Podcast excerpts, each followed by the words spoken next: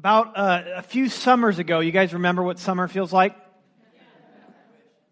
A few summers ago, I had uh, some events happen all in a row that kind of threw me. One was I, I blew my transmission. Secondly, I had surgery. And third, my house caught on fire, like all within a three week period.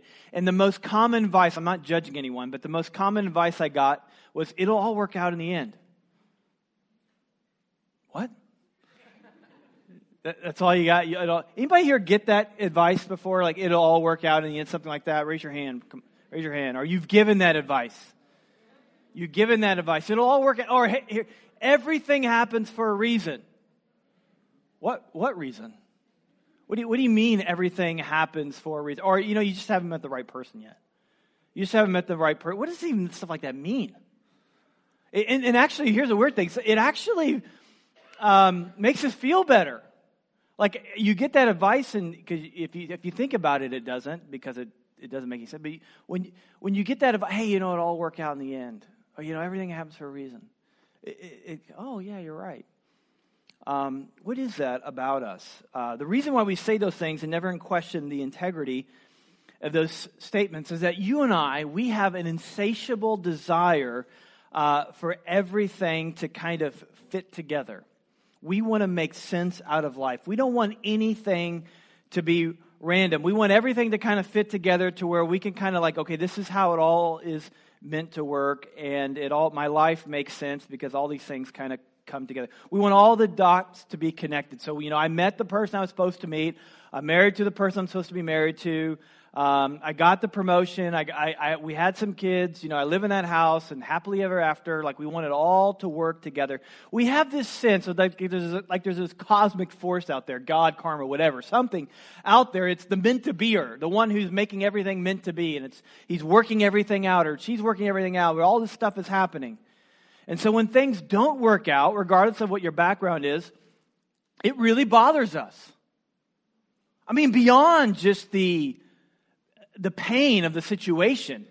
It's like, why is this happening? This doesn't make sense. And it, it just feels so random. And, and things feeling random to us uh, sharpen the pain. And this really hits home when there's a big bump in life. I mean, like a big tragedy. I mean, in, in those times, we'll want to ask the question, why? Why is this happening?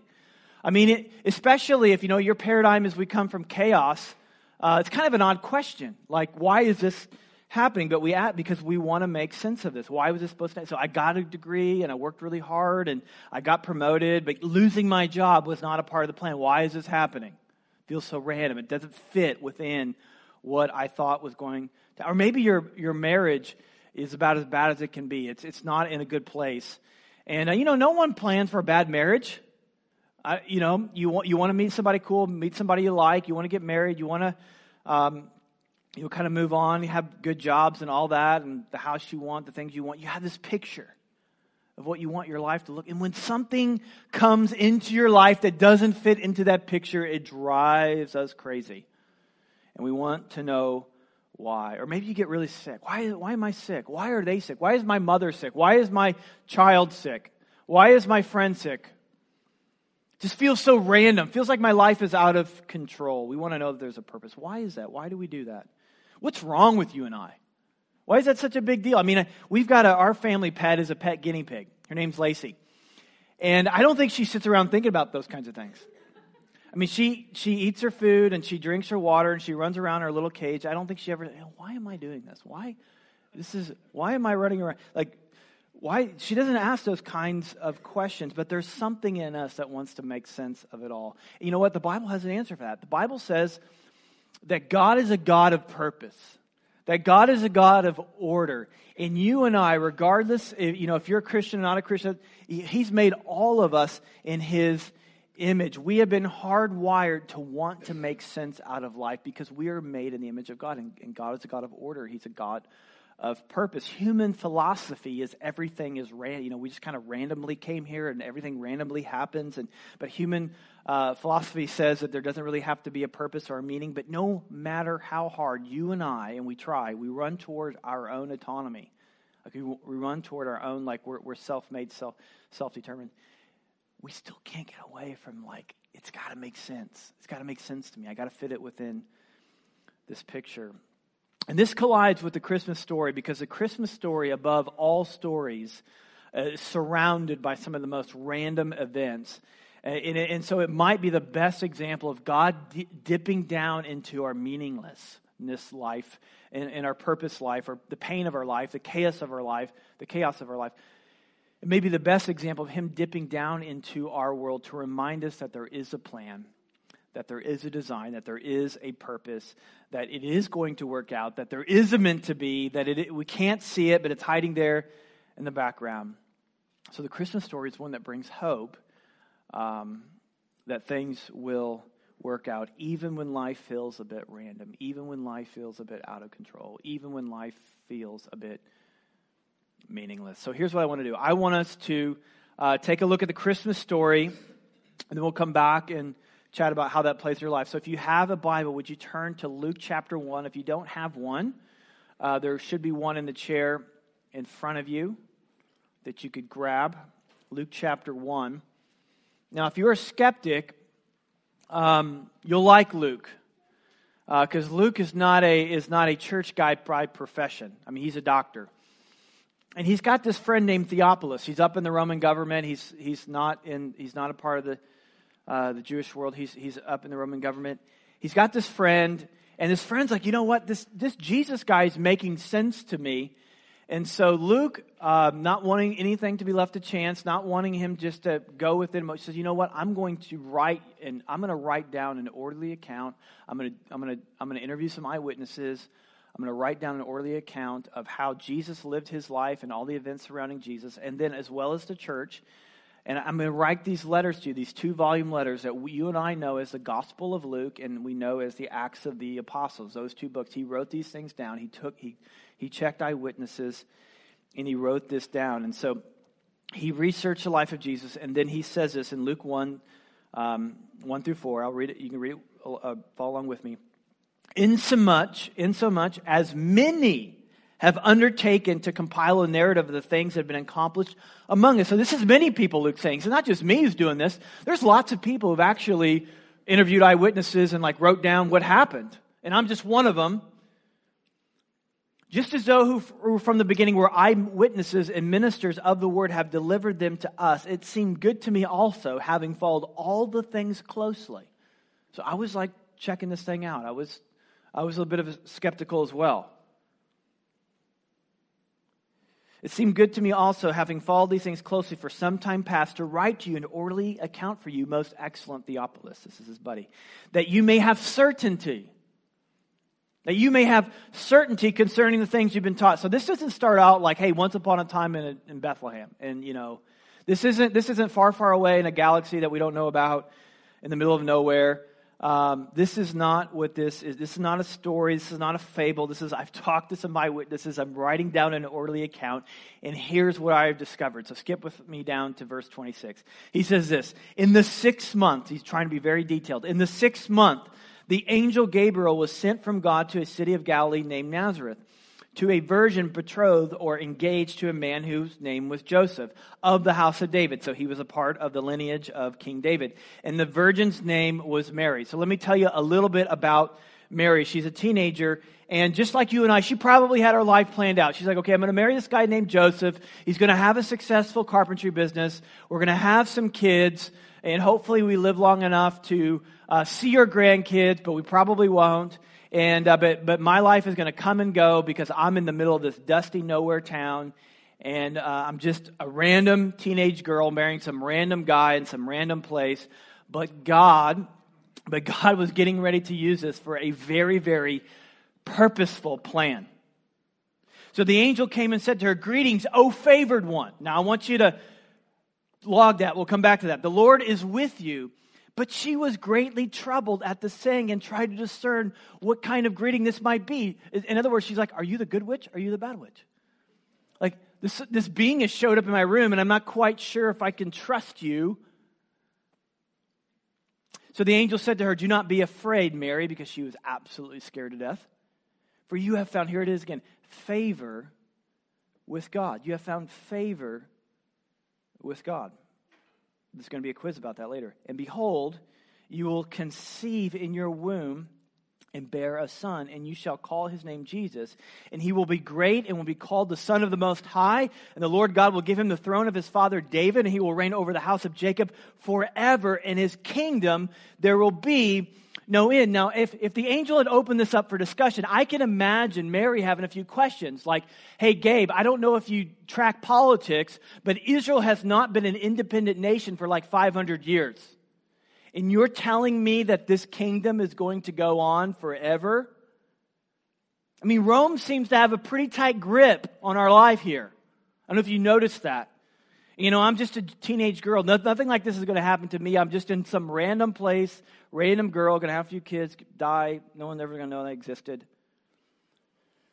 But you know what? She actually really wasn't worried about politics. She was worried about something else about what this angel said, kind of like, confuse her a little bit more than you know hey maybe maybe this will be true but this is what i don't understand so mary said to the angel how will this be since i'm only a virgin how am i going to get pregnant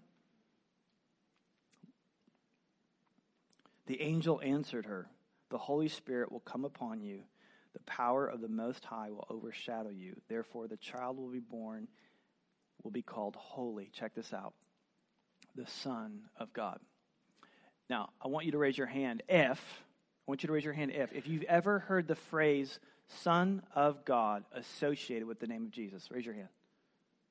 Wow. Wow. So, so what this angel said actually happened.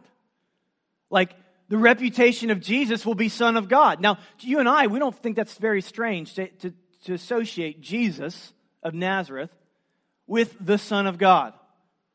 But this would have been like bonkers to Mary. She would have been like, what in the world? But not only that, consider, but even more poignant because back then, Julius Caesar, um, who had died at this point, he was, he was, after he died, he was thought of as divine. And his adopted son, Caesar Augustus, who was the reigning emperor at the time, was referred to uh, son of the divine uh, Julius. Or, in other words, it was, he was also called son of the God, son of the God. And so Mary's world was a world where Rome had uh, her foot on the back of Israel. Like they had it pinned down. Rome seemed like the kingdom that might last forever. And in that context, this angel comes and says to her, No, no, Jesus, through Jesus, your son, this kingdom's going to last forever. But not only that, she lived in a context where the emperor who was in charge of this whole empire was referred to as the Son of God. But now her son, her son's reputation is going to be Son of God. It is if Jesus showed up in history and said, You do not understand. Life is not about the plans of man, life is about the plans of God. And when everything seems wrong, misguided, and purposeless and random, God is saying, I am the God who brings everything into purpose according to my will. And even though, and even though, and some of you may be here right now, even though you cannot see the whole picture, I have an end in mind, and someday you will see this. And so then Mary's life would just kind of go back to normal. I'll put it this way her life goes back to subnormal. Normal might have been good, it goes to subnormal because the angel goes away, and there's no record of the angel coming back to her. And, and I'm sure this I'm sure Mary wished that the angel would have stayed with her because Mary's life is getting ready to get really, really, really complicated. She is a pregnant teenage girl with no explanation. What do you mean you're pregnant? How did that happen? Well, the Holy, oh, the Holy Spirit. Okay. Gabriel, Gabriel, hey, my mama and my math teacher needs, teacher needs an explanation. You need to come down here. You need to help me out. People aren't buying this story. Joseph wasn't buying the story. Thankfully, the angel did come to Joseph and said, Hey, um, she's not crazy. This is going to happen. Um, so she's just teenage girl with no explanation. And then, I mean, talk about random events that aren't helpful. Caesar then decides to, to take a census, which never happened before. So people were taxed by community because it was just too difficult to count everyone. So they would tax people just by the entire community. But this Caesar wanted more money, and so they taxed the whole community, but they had to tax every individual, in order for that to happen, everybody had to be sent back to their hometown, which means J- Joseph had to go back to Bethlehem. So Joseph comes to Mary and says, I've got some bad news and I've got some really bad news.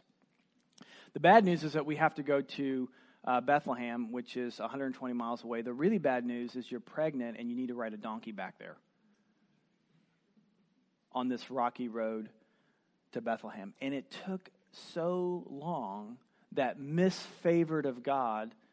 I mean, there's no more room in any hotel, any room. Uh, misfavored of God riding a donkey for 120 miles. I mean, you have to like think that some doubt is starting to step step in a little bit here. Um, this isn't supposed to be my life, I'm sure Mary thought. You know, this doesn't make any sense. It feels so random. It feels like God may have messed up. I mean, God can send some angel and cause me, virgin me, to become pregnant, but God can't, like, get a reservation at a hotel. God must have messed up. This, this something went wrong. This wasn't supposed to happen. The Son of God, the supposed Son of God, is going to be born in a barn. The one kingdom's going to last forever and ever and ever. And then the ba- and then Jesus is born, and then in the and then Herod is out to get this baby. So in the middle of the night, they have to flee. They're, they're on the run. This isn't supposed to happen. This seems so random. And then years would go by, and and Mary would experience um, the most imaginable pain and sorrow that I think any mother could ever experience. As she sat in that courtyard, stood in that courtyard, and watched her son get beat to an inch of his life she saw the gore. She smelled the gore. She saw them place or press upon a crown of thorns on his head. Watched them mock him, spit at him, carry half his cross up a road to Golgotha. watch him crucify her son. You know, the Romans perfected this thing. They, they wanted to make sure that the, the, the sufferer experienced the maximum amount of pain for the maximum amount of time. And yeah, yeah, yeah, we romanticize it. And yeah, yeah, yeah, yeah, we know how it all works out. But imagine yourself in Mary's shoes as she stood there and watched it. Miss highly favored of God. Miss the Lord is with you. Miss, you know, his kingdom's going to reign on and on and on. And she's sitting there in front, all of his friends gone.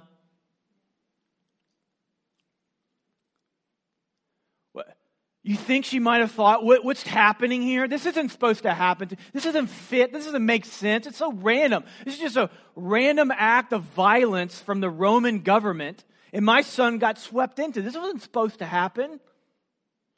Forever and ever was supposed to happen. Favor was supposed to happen. Not this.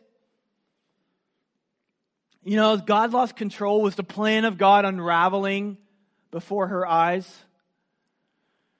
Actually, the very opposite was happening. Jesus on the cross was the very epicenter of God's activity in his dealings with mankind. When Jesus was on the cross, when he died for your sins and for my sins, that was at the very crosshairs of God's activity. And this thing in you that wants order, this thing in you and I that wants purpose, that wants everything to make sense, that is the thumbprint of God on your life and on my life. And in Christmas, we are reminded that when everything seems random, when things don't seem like they have a purpose and there is no good, and we, and we experience this seemingly unredeemable illness, or this unredeemable uh, relational pain, or this unredeemable death, or this unredeemable job loss, something that just seems out of the blue and doesn't fit within our overarching plan, we are reminded at Christmas that God is with us, that He is a God of order, and that He is a meant to be, or that He is working things out. And He sent His Son into this random, messy world to make every wrong right for you and I. Now, now 25 years later, about 25 years later, a church leader by the name of the Apostle Paul, he would write letters to churches to encourage them. And one of the letters he wrote was to this church in Ephesus. And he wrote to them in, in, in Ephesians uh, chapter 111. Now, he had the vantage of hindsight, and when the, you know, he knew about the birth of Jesus, the life of Jesus, the death of Jesus, the resurrection of Jesus, plus just the messiness of life. And this is what he wrote. He says, In him, that is Christ, we were also chosen, having, be, having, be, having been predestined, which means everything's been predetermined, according to the plan of him who works out everything. Works out everything. Everything. You know what everything means? It means every thing. No exceptions. The randomness that you think your life is, that we think our life is, He works out everything into conformity with the purpose of His will. God has a plan to make everything work out. You see, so maybe you think like your life is spinning out of control, spinning out of your control. It may be spinning out of your control, but it's not spinning out of God's control. He has a meant to be for you. He has a it will all work out for you. And how well how do you grab a hold of that kind of certainty? Because that would be nice if that was really true. Because because in the moment, I mean, we don't especially if you've experienced something significant and you're not sure how it fits. In fact, you don't even want it to fit. You just want it to be, you want to reject it altogether. So, so I get you, like, Brian, I don't even know if I want it to fit. I don't want it to make sense. I don't want this. I, I don't, when I think about the uncertainty this brings to my family, when I think about the, the uncertainty it brings to my life and my marriage and my finances and my future, I don't want it to make sense. I just want it to be gone.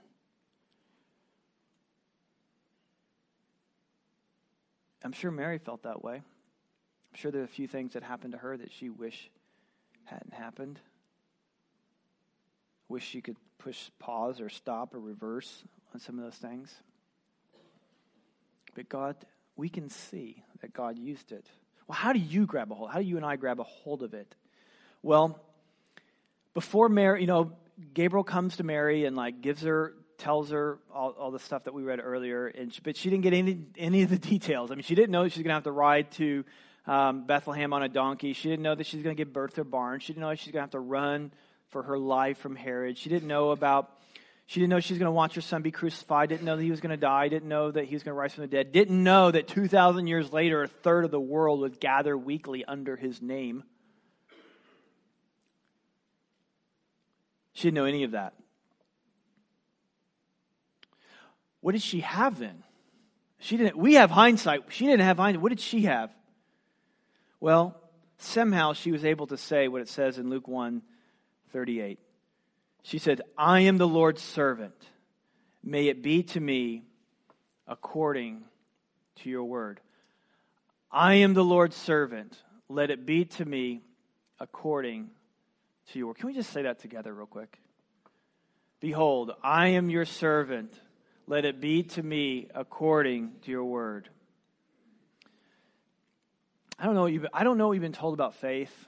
I don't know what your experience with faith is. I know maybe some of you have been told that, that if you have enough faith, you can get God to, you know, to do stuff for you.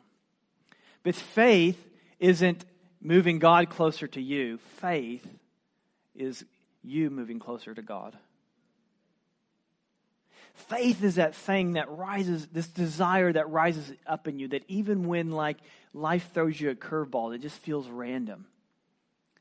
Faith is isn't that thing that that isn't a desire to want to get God to like re, get your plan back on track. Faith is a desire that, that wants to get you back upon God's plan for your life.